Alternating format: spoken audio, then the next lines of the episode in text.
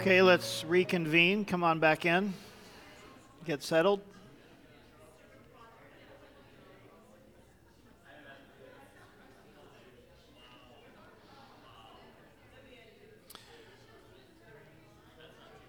Okay, let's turn in our Bibles this morning to Revelation chapter 16.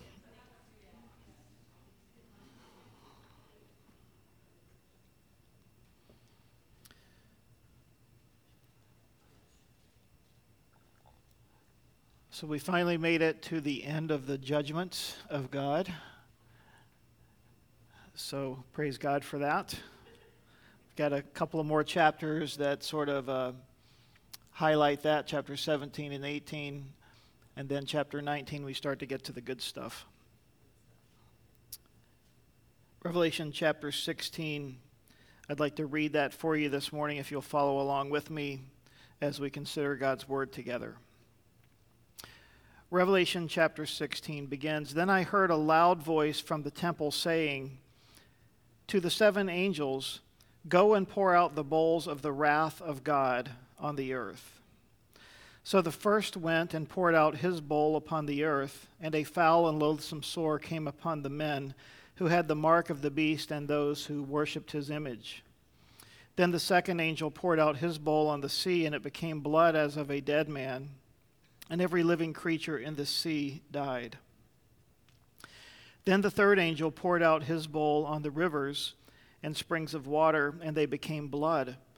And I heard the angel of the waters saying, 'You are righteous, O Lord, the one who is and who was and who is to be, because you have judged these things. For they have shed the blood of saints and prophets, and you have given them blood to drink, for it is their just due.' And I heard another from the altar saying, 'Even so, Lord God Almighty, true and righteous are your judgments.' Then the fourth angel poured out his bowl on the sun, and power was given to him to scorch men with fire. And men were scorched with great heat, and they blasphemed the name of God, who has power over these plagues, and they did not repent and give him glory. Then the fifth angel poured out his bowl on the throne of the beast, and his kingdom became full of darkness, and they gnawed their tongues because of the pain.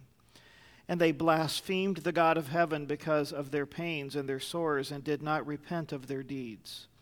Then the sixth angel poured out his bowl on the great river Euphrates, and its water was dried up, so that the way of the kings from the east might be prepared.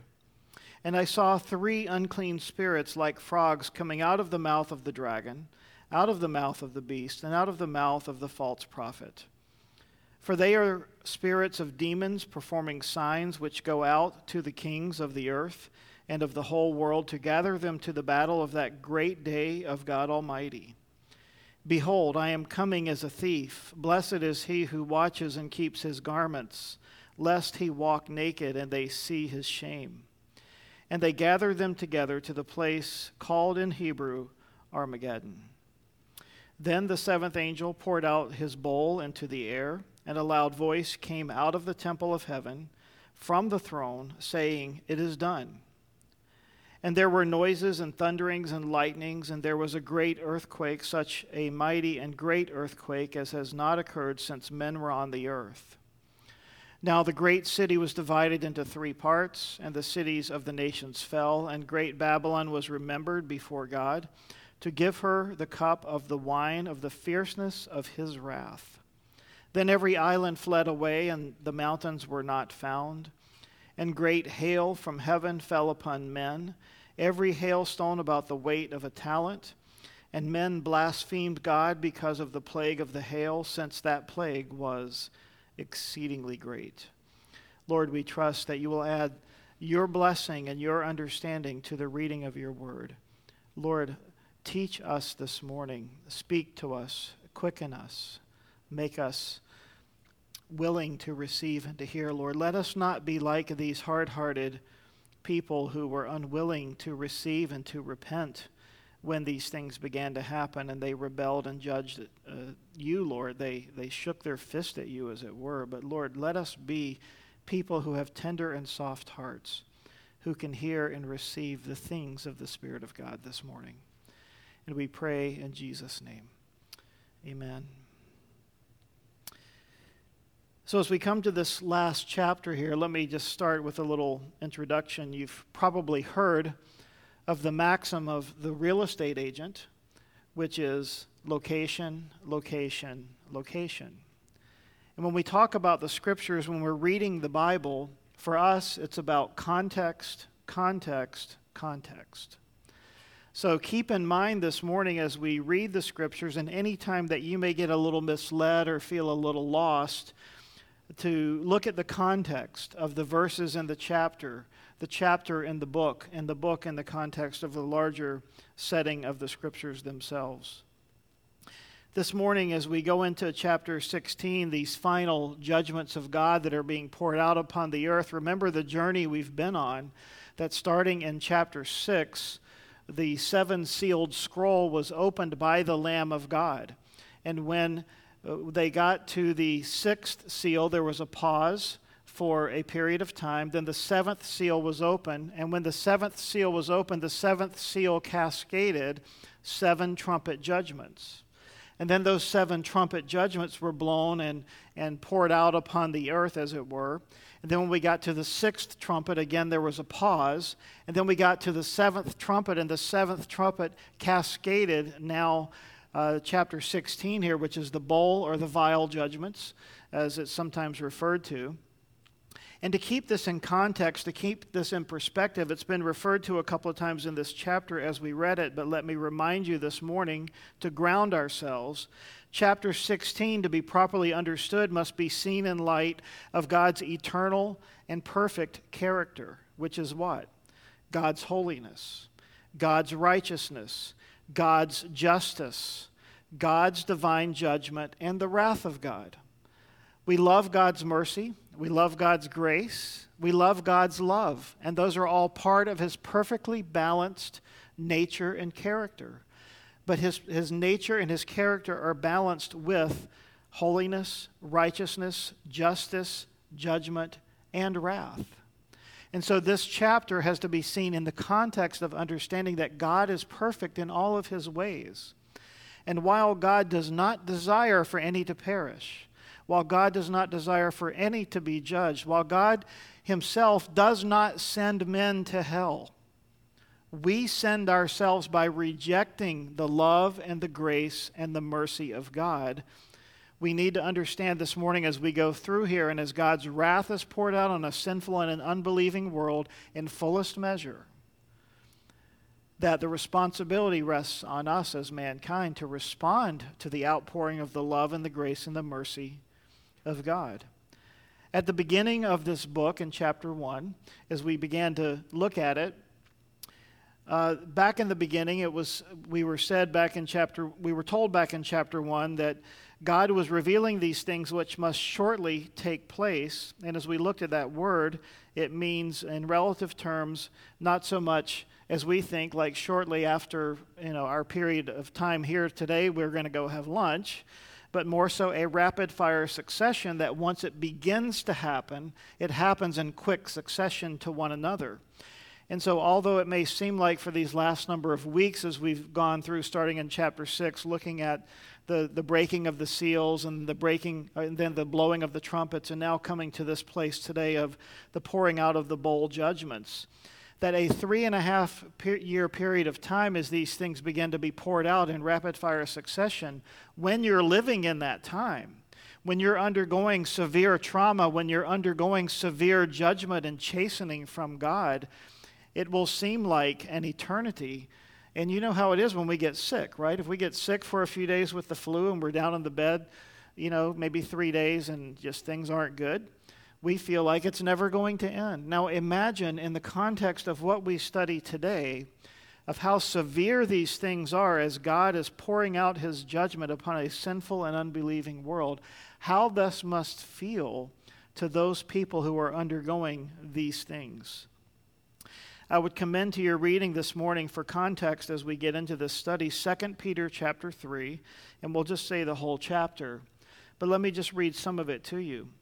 Scoffers will come in the last days, walking according to their own lusts, saying, "Where's the promise of his coming?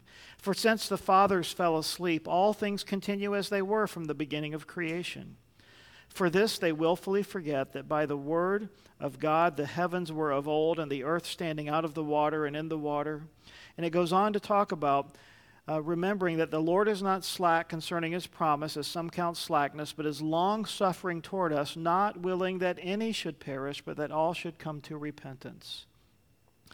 And then he goes on to say, but the day of the Lord will come as a thief in the night. And as we come to the end of this chapter, as we come to this thing called Armageddon, which we'll talk about as we get toward the end this morning, remember that the day of the Lord, the time of Jacob's trouble, the time of God's judgment, is now, as we read chapter 16, being poured out upon the earth. And this is God's divine judgment that he foretold since the beginning of creation would happen upon sin and upon sinful man. And God poured out his wrath one day on Mount Calvary on the cross of Jesus Christ. And if we accept the sacrifice of Jesus Christ and we believe in Jesus and we repent and we come and turn to God from our sinful and our wicked ways, then the wrath of God has already been poured out on Jesus Christ on our behalf. But if we reject God's loving, gracious, merciful, sacrificial Son, then God's wrath will be poured out on us. And that is the context of chapter 16. So as we go to verse 1, we read about these loathsome sores. Then I heard, verse 1, a loud voice from the temple saying to the seven angels, "Go and pour out the bowls of the wrath of God on the earth." It's interesting, as we study chapter 16, many commentators have subtitled this or dubbed it the great chapter, great in quotations. The Greek word for great, mega, is used 11 times in this chapter. In verse 1, a loud voice is a great voice. In verse 9, a great or fierce heat. In verse 12, the great river Euphrates. In verse 14, the great day of God Almighty. In verse 17, a loud or a great voice. In verse 18, a great earthquake is mentioned twice. In verse 19, the great city and Babylon the Great. Verse 21, great hailstones, and also in verse 21, the plague that was exceedingly great or severe. So this is the great chapter, and whenever superlatives are used like this, great or mega, obviously God is making a point, just as when he says truly, truly, or verily, verily, or holy, holy, holy. Whenever the scriptures tell us these things, it is there for emphasis. And so this word great or mega is used 11 times here to emphasize to us how severe, how great, how awesome this time will be when God is pouring out his wrath upon the face of planet Earth, and more specifically upon those people who have rejected him. In verse 2 it says, "So the first went, the first angel, and poured out his bowl upon the earth, and a foul and loathsome sore came upon men who had the mark of the beast and those who worshipped his image." Remember earlier when we talked about 666 and we talked about the mark of the beast, that the angels warned, do not take the mark of the beast. Accept Jesus Christ, turn from your sin and repent. But for all those who took the mark of the beast, it says here, now you know why, when God warns us that we should heed the voice of God. Here it says that all those who had the mark of the beast and who worshipped his image, these foul and loathsome sores came upon them. Now, this word here used for these foul and loathsome sores describes a sore of the worst kind. If you've ever seen it or experienced it yourself, and I pray that you haven't, but this is the kind of sore that is an open wound, a weeping wound, a pussy sore that has all sorts of ugly gook coming out of it. And if you've ever experienced anything like that, you know it's just so unpleasant.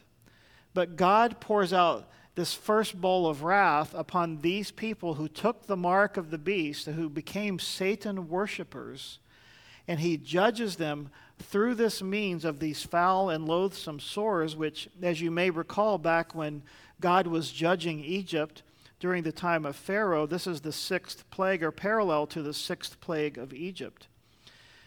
So only those who have submitted to the beast and those who have rejected the warning that God had given them will experience this judgment. As we go through this and we read about these different plagues and bowls that are given here in chapter 16, there's a couple of points to be made. As we go back to the seals being broken, when Jesus was breaking the seals on the scroll, and then when the seventh seal was broken and the seven trumpets were cascaded out of that seventh seal, remember as we went through those, often we read things like, you know, 1/3 of this was judged, you know, 1/3 of the sea or 1/3 of the rivers or 1/3 of the population. As we come to chapter 16, God is holding nothing back. Everything and everyone except any believers who are left on the earth during that time, tribulation saints, everyone and everything is being judged without discrimination. In chapter 16, the wrath and the fullness of God's judgment is being poured out upon all of the remaining mankind, especially those who worship Satan, who worship the beast. So we see here in verse 3, then the second angel poured out his bowl on the sea, and it became blood as of a dead man, and every living creature in the sea died. In the previous judgments, we saw that, again, a portion of the sea creatures had died. Here, every living creature in the sea died, and this is followed closely by bowl number 3 in verse 4. Then the third angel poured out his bowl on the rivers and springs of water, and they became blood. This parallels the first plague in Egypt, where God turned the waters, the rivers, the lakes, the streams in Egypt to blood. Here, God completely and totally transforms the seas and all of the freshwater sources into blood. And God does this so that they understand that He is sovereign over all things, over all affairs of mankind. The little things we take for granted in life, such as water, God has His finger on the very source of the water that we drink. And we think sometimes about, you know, where does our water come from? If you have a well, it comes from a well. If it comes, you know, public water, then it comes from wherever that comes from. But God Himself has His finger on it. God controls these things. God controls the water that comes out of your faucet. How often do we think like that? And here, God is making it very plain by first afflicting the people who believe in the beast with sores, these open, ugly, pussy wounds, and then pouring out His bowl on the sea and on the water supply, that everything is under the control of God. One commentator said it this way: the transforming of the world's seas and rivers into putrid pools of stinking death will be graphic testimony to the wickedness of man. We're only 3 into this, and God is making it plain that He is judging mankind relentlessly. In verse 5, and I heard the angel of the waters saying, "You are righteous, O Lord, the one who is and who was and who is to be, because you have judged these things," declaring the righteousness of God. God is perfectly righteous to do these things. God is in control of these things. These are His to do with as He pleases. Remember, He is the one who spoke the world into existence. He is the one, as we read the creation account in Genesis chapter 1, He is the one who said, let the firmament come into existence. Let the waters come into existence. Let there be a separation. Let there be night and let there be day. Let there be a sun. Let there be a moon. God did these things. And so it is God's to do with as He pleases. And then we are told that God created mankind. And mankind is really God's to do with as He pleases. But God has always conducted Himself in a holy and a righteous way. God has always conducted Himself in a merciful way toward man. Here's what it says in verse 6. For they, these people that God is now judging, for they have shed the blood of saints and prophets, and you have given them blood to drink, for it is their just due. As we think about people who preach the gospel, As we think about ourselves even, if you've ever been ridiculed for your faith, however mild or harsh that it might be, understand that God is the one who has spoken these words in Scripture, that vengeance is mine, thus saith the Lord, I will repay. And so we don't have to ever take matters into our own hands. If someone ridicules us and reviles us because of our faith, they have to deal with God. They have to deal with our Heavenly Father. And you know, we can talk smack all we want to people, and even if we're capable of backing it up, nothing will ever stand to what God can and will do to the people who harm His people. Remember, Jesus told us all the way back in the Beatitudes as He had come to earth to lovingly instruct us and to draw us to God and to point us to the Father. He said, if they hate you, understand it's because they hated me. If they revile you, understand that they are really reviling me in you. And so now, on this day, as God is pouring out these bowls of wrath, we're being told here that they are being given their just due. And because the blood of the saints and the prophets were shed by sinful men who hated God, that God will now bring their blood back upon their head. One person expressed it this way: in God's government, the punishment fits the crime. Pharaoh tried to drown the Jewish boy babies, but it was his own army that eventually drowned in the Red Sea.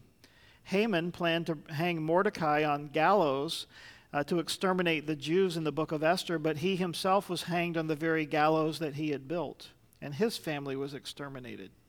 King Saul refused to obey God and to slay the Amalekites, so he was slain by an Amalekite. The angel declares that because evil unbelievers have killed God's people, He is righteous in cursing them with blood to drink. Even as believers are worthy of rest and reward, so the evil are worthy of divine chastening and judgment. God is perfectly just in all His ways. In verse 7 it says, and I heard another from the altar saying, even so, Lord God, almighty, true and righteous are your judgments. Here the angel putting in context for us in these few verses the holiness, the righteousness, the purity, the justice of God. And all of that before bowl number 4, which is found in verse 8. Then the fourth angel poured out his bowl on the sun, and power was given to him to scorch men with fire. And men were scorched with great heat, and they blasphemed the name of God, who has power over these plagues, and they did not repent and give him glory. Previously, part of the sun had been dimmed back in Revelation chapter 8, but now the heat of the sun is being increased. God is, as it were, putting a divine magnifying glass between the sun and the earth, and he is now scorching men with fire. And this is, of course, but a foretaste of what it will be like to burn in everlasting hell and judgment and damnation, where God condemns not only Satan and his angels, but all of those who have rejected Jesus Christ. And it says here in verse 9, for us not to miss, and men were scorched with great heat, and they blasphemed the name of God who has power over these plagues, and they did not repent and give him glory. William Newell said this: if men are not won by grace, they will never be won. If men are not won by grace, they will never be won. In this situation, as extreme as it is, it would seem that God is still giving men an opportunity to repent. Even though we are we're not at the great white throne judgment yet, which is coming, but we are pretty close. We're one step away. And God is pouring out his wrath upon sinful and unbelieving men. And it says here, and they did not repent and give him glory. Now let me stop and draw a parallel for us. While this is for that time for those people, what can we learn from this? What happens when God releases Hebrews chapter 12, verses 5 through 12 in our lives? If you don't know what that is, here's what it talks about. That chapter talks about the discipline of the Lord coming into our lives. Now, that doesn't mean that every time we get sick, we lift up the rock and think, I'm being judged by divine judgment. or every time something hard and difficult comes into my life, that it's because God is judging me. That's not true. Certainly God allows just the outworking of sin and just the difficulties of life to come into our lives as trials and things to prune us and to cause us to seek the Lord and to press into Him. But certainly there are times that God will allow things to come into our lives as a consequence of our sin. And as He allows those things to come, and hopefully they're far and few in between, but if He does, don't you think that when God allows that that's for us to turn to Him and to repent of our sin and to say, I'm sorry, Lord. And I turn back to You, and I'm in this situation not because You did something to me and not because they, whoever the proverbial they is, but because I did it to me. I was reading the other day in Acts chapter 26 or 7, something like that. It was near the end of Paul's journey as he's being sent to Rome. And it was so stark, it was so apparent to me as just reading that as you read where Paul said, and an angel appeared to him at night and said, not everyone on the ship will be lost and God will get us to shore. And they landed on the island of Malta. And as I read that, the theme that developed in my mind reading it was, there was a series of bad decisions made by those people who refused to listen to Paul. God had given Paul divine wisdom and insight and said, I don't think we should do this. I don't think we should go on that ship, on that journey. We shouldn't, try to do this. We should wait and winter before we try to go out and cross the ocean. And they were getting too close to the line when all the winter storms would come. But they said, no, we got to get there. We're going to put our foot on the gas pedal and go. And the entire ship was destroyed, but God graciously spared them because Paul was on the ship, one righteous man. And all of those things happened to them because they made bad decisions. And these things can come into our lives, these times of trial and even judgment, if you will, because we make bad decisions, because we rebel against God. And we don't listen to God's love. We don't listen to God's wisdom. We don't listen to wise biblical counsel. So when these things come into our life, as spoken here in Revelation 16:9, I hope these words will echo in your heart and mind. They did not repent and give Him glory. Not that we would do that, but that we would repent, that we would give God glory, and that we would come to our senses when these things happen in our lives. Verse 10, bowl number 5. Then the fifth angel poured out his bowl on the throne of the beast, and his kingdom became full of darkness, and they gnawed their tongues because of the pain. God now targets specifically the throne of the beast. And I would understand this. Remember, we looked back, two beasts were revealed. There's Satan, who is the great dragon. Then there was the first beast who rose up out of the sea, and that was the Antichrist. And there was the second beast who rose up from the land, and that beast was the false prophet. I would understand this to be the beast being the Antichrist. And the fifth angel poured out his bowl on the throne of the beast, because he has an earthly throne somewhere, whether it be in Babylon or Rome or wherever we determine that might be. And his kingdom became full of darkness, and they gnawed their tongues because of the pain. Imagine you happen to live in the bad neighborhood near the palace where the Antichrist is reigning. And this is being poured out, and the entire kingdom where the Antichrist lives and reigns became full of darkness, and they gnawed their tongues because of the pain. Because of the pain of what? Because of the pain of the boils and the sores, maybe. But it would seem to me to imply here that the darkness, the intense darkness that God gives them, brings a sense of incredible pain into their lives. And I think we should never underestimate the power that darkness can have on a lost soul, and how much pain people can be in who do not know Christ and who are walking in darkness. And that God would condition our hearts to be pitiful and compassionate toward those who are living in darkness. So this darkness is very similar to both the fifth trumpet and the ninth plague in the land of Egypt, where God poured out darkness upon the land of Pharaoh. And so God brings darkness upon the Antichrist and upon his throne. And he wants them to know that apart from him, there is nothing but darkness. Remember, God is light, and in him dwells no darkness at all. And it says in verse 11, as a part of this, they blasphemed the God of heaven because of their pains and their sores, and they did not repent of their deeds. This is the last time, the last reference in the book of Revelation to a lack of repentance from men. And that would seem to suggest to us that from this point forward, there's no more opportunity for repentance of man. What a sad thing to be said. And yet here they are as God continues to pour out the intensity of these judgments, and yet their heart continues to harden.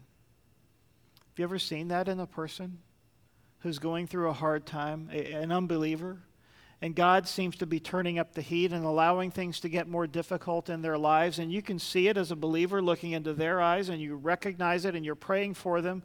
God, I pray that their eyes would be open and that their heart would be softened and that they would see and hear and understand before it's too late. But then you see things become harder, and you see them become harder, and you see them become more vile. And you see them become more intense in their persecution of God and everything that relates to the righteousness of God. This is where those people are headed unless they repent and unless they turn, where they will blaspheme the God of heaven and they will not repent of their deeds. And ultimately, what this is saying by implication is that they will blame God for everything in their lives.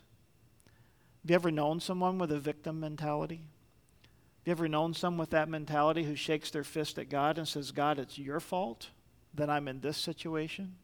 With no response whatsoever of their own culpability in the situation, with no realization of the fact that you might be in that situation because you made a series of decisions that took you to this point. And so God here reinforcing to mankind, you're here because of your continual rejection of me. The scriptures are so clear. I mean, we could have just a Bible study on how merciful God has been and how he has been so gracious in proclaiming his gospel to people. There's this verse in the book of Romans that says, let God be true and every man a liar. God has gone way beyond what is reasonable to communicate his love and his grace and his mercy to mankind.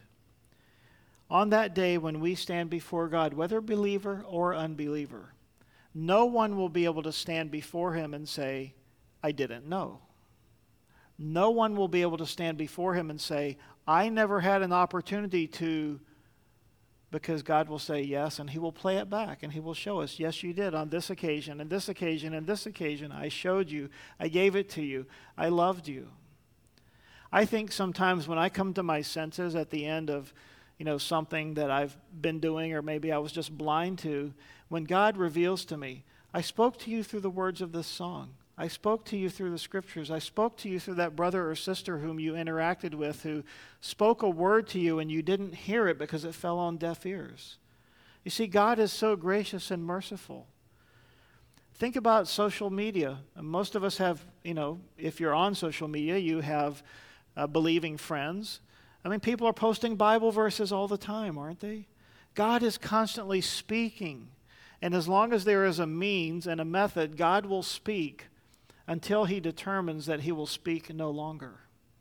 And for these people, they come to the time in their life when he is no longer speaking to them, but their hearts are hardened and it is shut off, and they are no longer in a place where they can receive anything from God. One commentator said this, the scriptures plainly refute the notion that evil people will quickly repent when faced with catastrophic warnings of judgment. When confronted with the righteous judgment of God, their blasphemy is deepened and their evil purpose is only accentuated. You remember the story in Luke 16 where the rich man and Lazarus, and after they had died and gone to the afterworld, and now they're in different places and everything's flip-flopped around. And remember, the rich man, as he's being tormented on the other side of the great chasm, says, Lord, please send somebody back to tell my family. an angel, somebody, raised somebody from the dead, and they said, they have the word of God, they have the law, they have Moses. If they will not receive that, they're not going to receive something miraculous.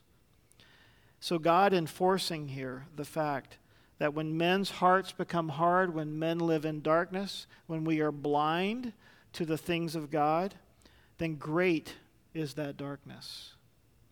In verse 12, bowl number 6, then the sixth angel poured out his bowl on the great river Euphrates, and its water was dried up so that the way of the kings from the east might be prepared. Now, these bowls shift at this point. The first 5 bowls have been poured out upon men, upon unbelieving men, upon the beast, upon those who have taken the mark of the beast. And now he pours out a bowl on the great river Euphrates, that great river that demarcates the east from the west, as it were. And as he dries up this river, it says he does so that the way of the kings from the east might be prepared. Let me just read this to you. There's been endless speculation about the kings of the east, with many expositors trying to relate them to some contemporary leaders of their generation. A survey of 100 commentaries of the book of Revelation reveals at least 50 interpretations of the identity of the kings of the East. The simplest and best explanation, however, is that this refers to kings or rulers from the Orient or the East who will participate in the final world war, in the light of the context of this passage indicating the near approach of the second coming of Christ and the contemporary world situation in which the Orient today contains a large portion of the world's population with tremendous military potential. Any interpretation other than a literal one does not make sense. One commentator says this is the only understanding of these words which will suit the context and the requirement of this series of prophecies. So as we try to figure out what does it mean, these people coming from the east, if you look on a map and you just figure out who's east of the Euphrates, there's a whole host of people east of the Euphrates. So trying to sort of sensationalize that and contextualize it with the generation I'm living in may or may not make sense, but on the day when this bowl is poured out and the way is prepared for the battle of Armageddon to begin, God will make it plain on that day who the kings of the east are that are coming in to be called to the valley of Jezreel for this final battle. Continuing on, looking at verse 13, let's make some more sense of this. And I saw 3 unclean spirits like frogs coming out of the mouth of the dragon, out of the mouth of the beast, and out of the mouth of the false prophet. So remember all the way back again in Pharaoh's territory, Exodus chapter 8, the second plague was the plague of frogs. And let me just read this to you. God had threatened a plague of frogs for a specific reason. The Egyptian goddess Hecht was always pictured with the head of a frog, and for this reason, frogs were considered sacred and could not be killed. God will show the Egyptians the foolishness of a frog god. Egyptians worshipped the frog as a female goddess because frogs were common around the Nile, because they reproduced rapidly, and because being amphibians, they are part of 2 worlds, creatures of both land and water. So that was the superstition behind frogs. And now God, pulling forward from the judgment on Pharaoh, the second plague, now says, I'm sending 3 unclean spirits like frogs coming out of the mouth of the dragon, who is Satan, out of the mouth of the beast, who is the Antichrist, and out of the mouth of the false prophet. Now, why does he do that? Verse 14, for they are spirits of demons, performing signs, which go out to the kings of the earth and of the whole world to gather them to the battle of that great day of God Almighty. So what does God do? He sends 3 evil, deceiving spirits out through the mouth of this unholy trinity, Satan, the Antichrist, and the false prophet, to convince the kings of the world, in particular the kings of the east, to come to the valley of Jezreel, to the valley of Megiddo, to come and to gather for a great battle. Now, it's interesting as we read this here, remember, nothing is ever by accident. See verse 15, okay? Right in the middle of this, Jesus interjects something for us. And if you have a red letter Bible, I assume it's in red. Revelation 16:15. Behold, I am coming as a thief.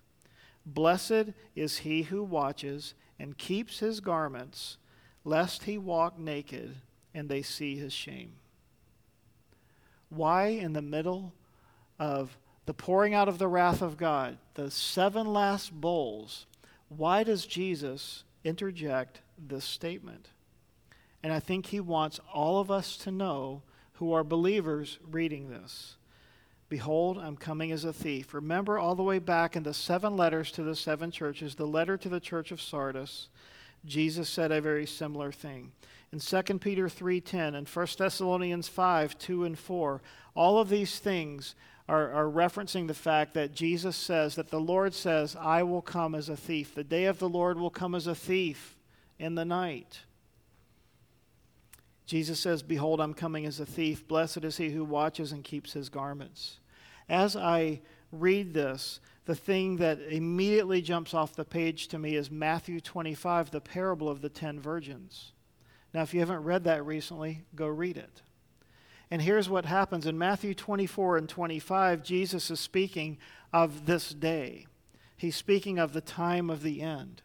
And he gives the parable of the 10 virgins in a context of the fact that the end of the world is coming, and in that day, as he gives the parable, remember there's 10 virgins, 5 who are wise and they've trimmed their wicks and they have oil in their lamps, and then 5 who do not, they aren't wise, and then as they hear the procession is beginning from down the street, that the bridegroom is coming, the noise is being made, it's about to happen, they go, oh my gosh, we don't have any oil. Quick, share your oil with us, be a good neighbor. And they said, no, then there won't be enough for us. You should have prepared. Maybe you can quickly run out, wake somebody up, and buy some oil. So while they're gone to do what they should have already done, the bridegroom comes, the reception begins, and they close the door, and then they come back and they say, oh, let us in, we have some oil now. And they said, no, it's too late. You can't come in, you weren't ready. So when this phrase here in verse 15, behold, I'm coming as a thief, blessed is he who watches. And as we've gone through the Gospels, every time we see Jesus talking about blessed is he who watches, this talks about both an awareness and prayer, watching and waiting in prayer, and it talks about that expectancy that Jesus is coming back, that expectancy that God might call upon us at any moment. Did you ever have a class when you were in school, and that teacher, that annoying teacher, who would always call upon, randomly call upon people, and everybody had to be ready. And you might slink in late and sit in the back row hoping that they don't notice you and that kind of thing, and hoping that they won't call upon you. But then they call upon you, and you're not ready. This is way worse than that. The embarrassment that we might feel in that moment in the class is nothing compared to this.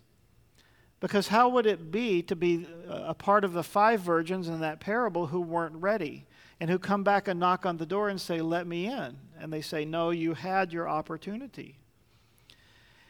Blessed is he who watches. So there's an awareness, there's a readiness, there's a sense of anticipation, and keeps his garments. Whenever that issue of garments is talked about in the Bible, in the Old or the New Testament, it's always talking about how we live our lives. And are our garments stained with sin, or are our garments washed in the blood of the Lamb? And it says, as it ends, verse 15 there, lest he walk naked and they see his shame. So what he's saying is this: if we're watching, if we're keeping ourselves, if we're ready, if we're seeking the Lord, if we're prepared, then we will not be naked and we will not be filled with shame at the coming of the Lord. And I think you could apply this either to the rapture of the church, for where we are in time now, but in the context here, the next prophetic event after the battle of Armageddon is the Lord Jesus Christ, the second coming of Christ. And so being ready, and the idea is being ready because Jesus is coming in either context, at any point in history, whether we're on this side of both the rapture of the church and the second coming of Christ, or we're beyond the rapture of the church and we're in the time of the tribulation, now looking forward to the second coming of Christ, the admonition is the same: be ready, watch, pray, don't allow yourself to be caught off guard. So many times Jesus said this, Matthew 24, verse 43, but know this, that if the master of the house had known what hour the thief would come, he would have watched and not allowed his house to be broken into. Therefore you also be ready, for the Son of Man is coming at an hour when you do not expect. Luke chapter 12, but know this, that if the master of the house had known, same thing, be ready, for the Son of Man is coming at an hour that you do not expect. And we find this repeated over and over in the Scriptures. So now in the middle of these two verses here, we come back to 16, and it says, and they gathered them together, that's these evil spirits, these frog spirits, they gathered them together to the place called in Hebrew Armageddon. It's interesting. We often speak of the Battle of Armageddon, but nowhere in the Bible is that spoken of, but right here. And if you look for the word Armageddon, it's not mentioned anywhere else in the Bible. And it's interesting as you think about this, that with all of the sensationalism that's gone on around the Battle of Armageddon, with all the movies that have been made and all of the ways people see this playing out, and even those Bible teachers who take this and, kind of explode it to what it's going to look like in terms of, the tanks and now nuclear war and all of that, all of which are possible, it's all built on speculation. So let's just look at what the Bible tells us this morning and what can we know about this thing called Armageddon, which is first and foremost a place. The name Armageddon comes from two Hebrew words, Har Megiddo, the hill of Megiddo. The word Megiddo means place of troops or a place of slaughter. It is also called the plain of Esdraelon and the valley of Jezreel. The area is about 14 miles wide and 20 miles long. So that's the place.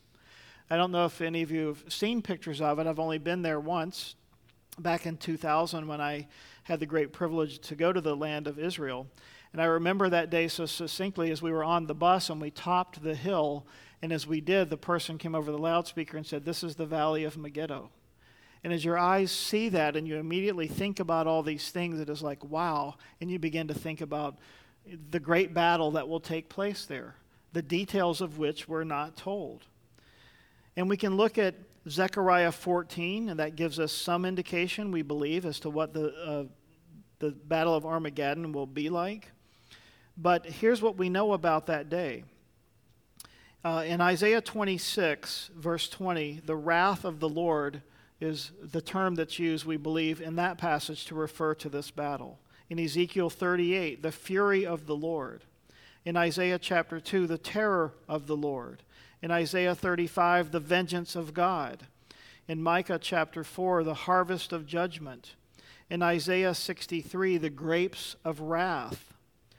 In Ezekiel 39, the great supper of God.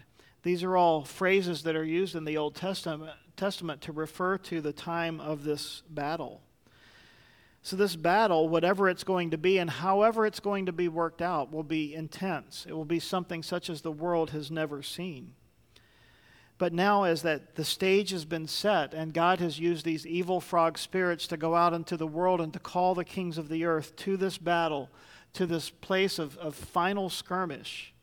In verse 17, then the seventh angel poured out his bowl into the air, and a loud voice came out of the temple of heaven from the throne saying, it is done. So God speaks, the voice of God speaks from the temple of heaven, from the very throne, and says, it is done.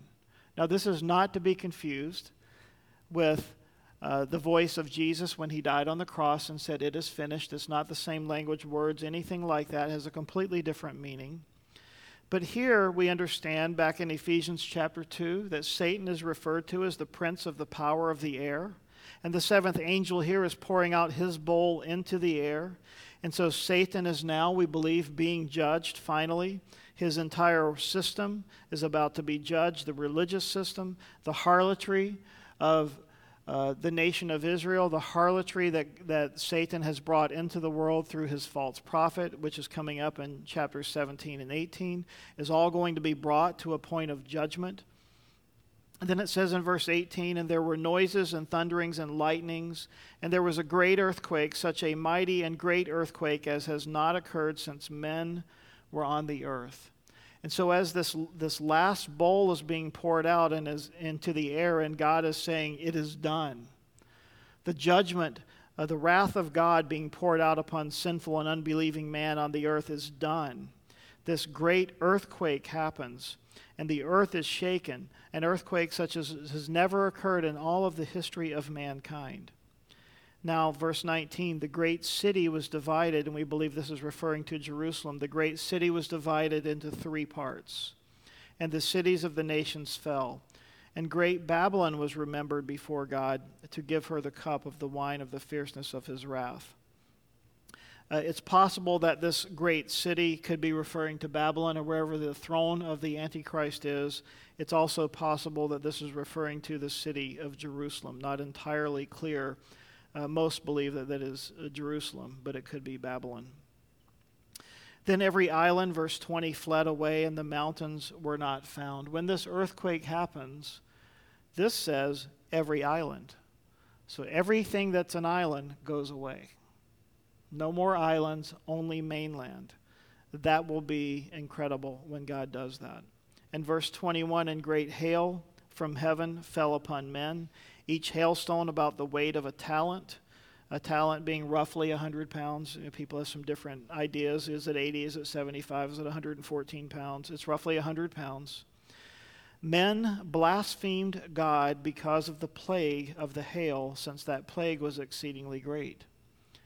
Now, in this last plague of God pouring out his wrath into the air, it says that hailstones the size of 100-pound something, 100-pound basketballs, whatever they might be, falls from the earth, but it says that these fall specifically on men.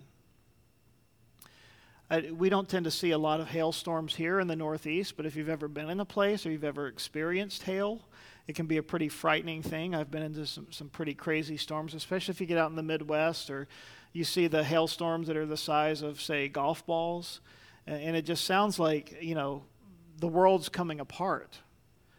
Now imagine 100-pound hailstone falling on men and crushing them and killing them. This is how radical the judgment of God becomes in this last plague. And it says, men blasphemed God because of the plague of hail, since that plague was exceedingly great.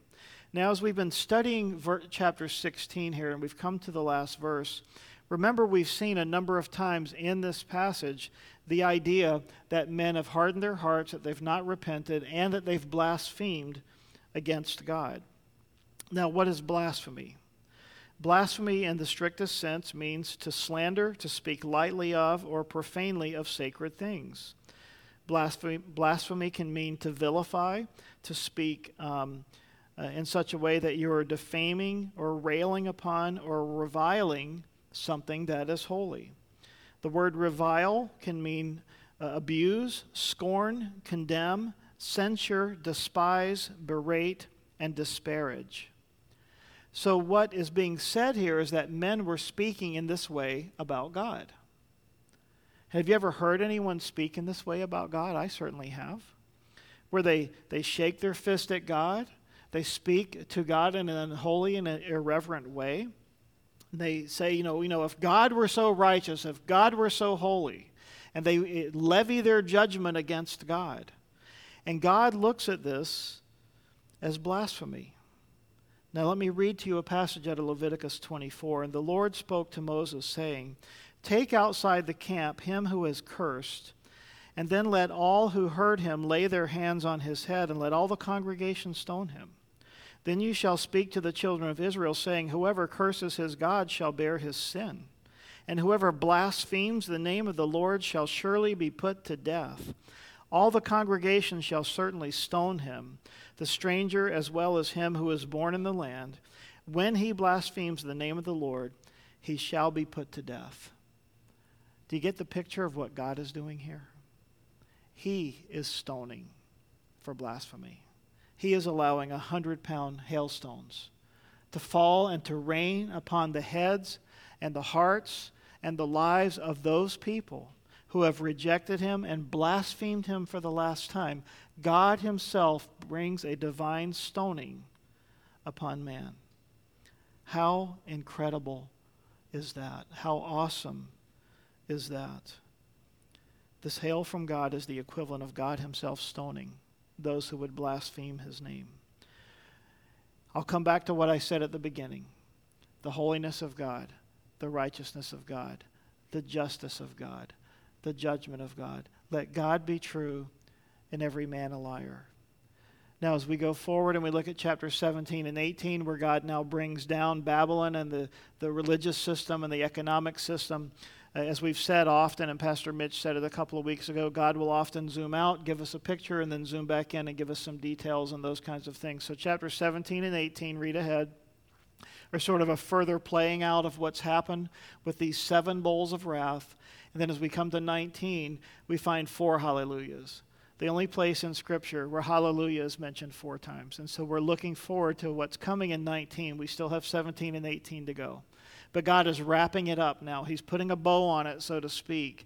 And he's putting to bed, he's putting to rest the judgment of evil and sin and the blasphemy of man. And he's now bringing us to that place in time where he is going to rule and reign supreme over all of us. Amen.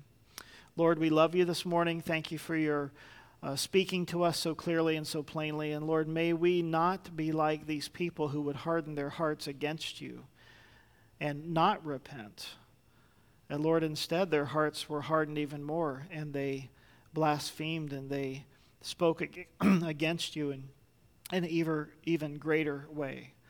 And Lord, as we think about our friends and our family and our neighbors who don't know you, who live in darkness, Lord, we don't want to see them in this situation on that day having your wrath poured out upon them in this manner. So, Lord, we pray for them right now.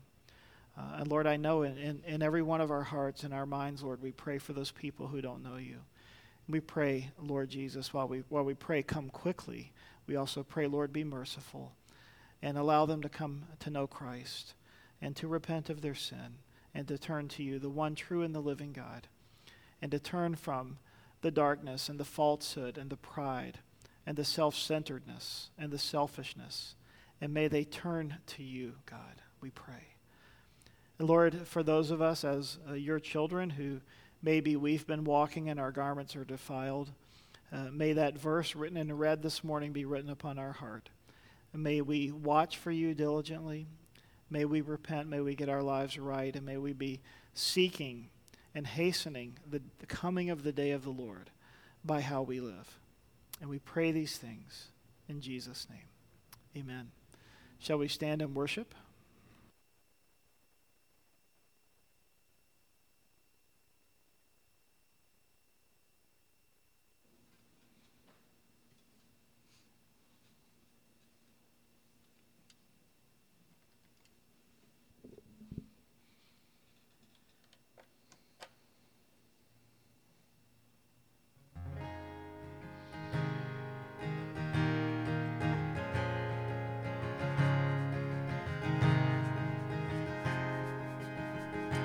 May the grace of our Lord be with you now and always. May you stay blameless till he comes. May the love of our Lord be with you now and always. May you stay blameless till he comes. May the grace of our Lord be with you now and always. May you stay blameless till he comes. May the love of our Lord be with you now and always. May you stay blameless till he comes. May the love of our Lord be with you now and always. May you stay blameless till he comes, blameless till he comes, blameless till he comes. Lord, may we walk in all your ways, keep short accounts with you,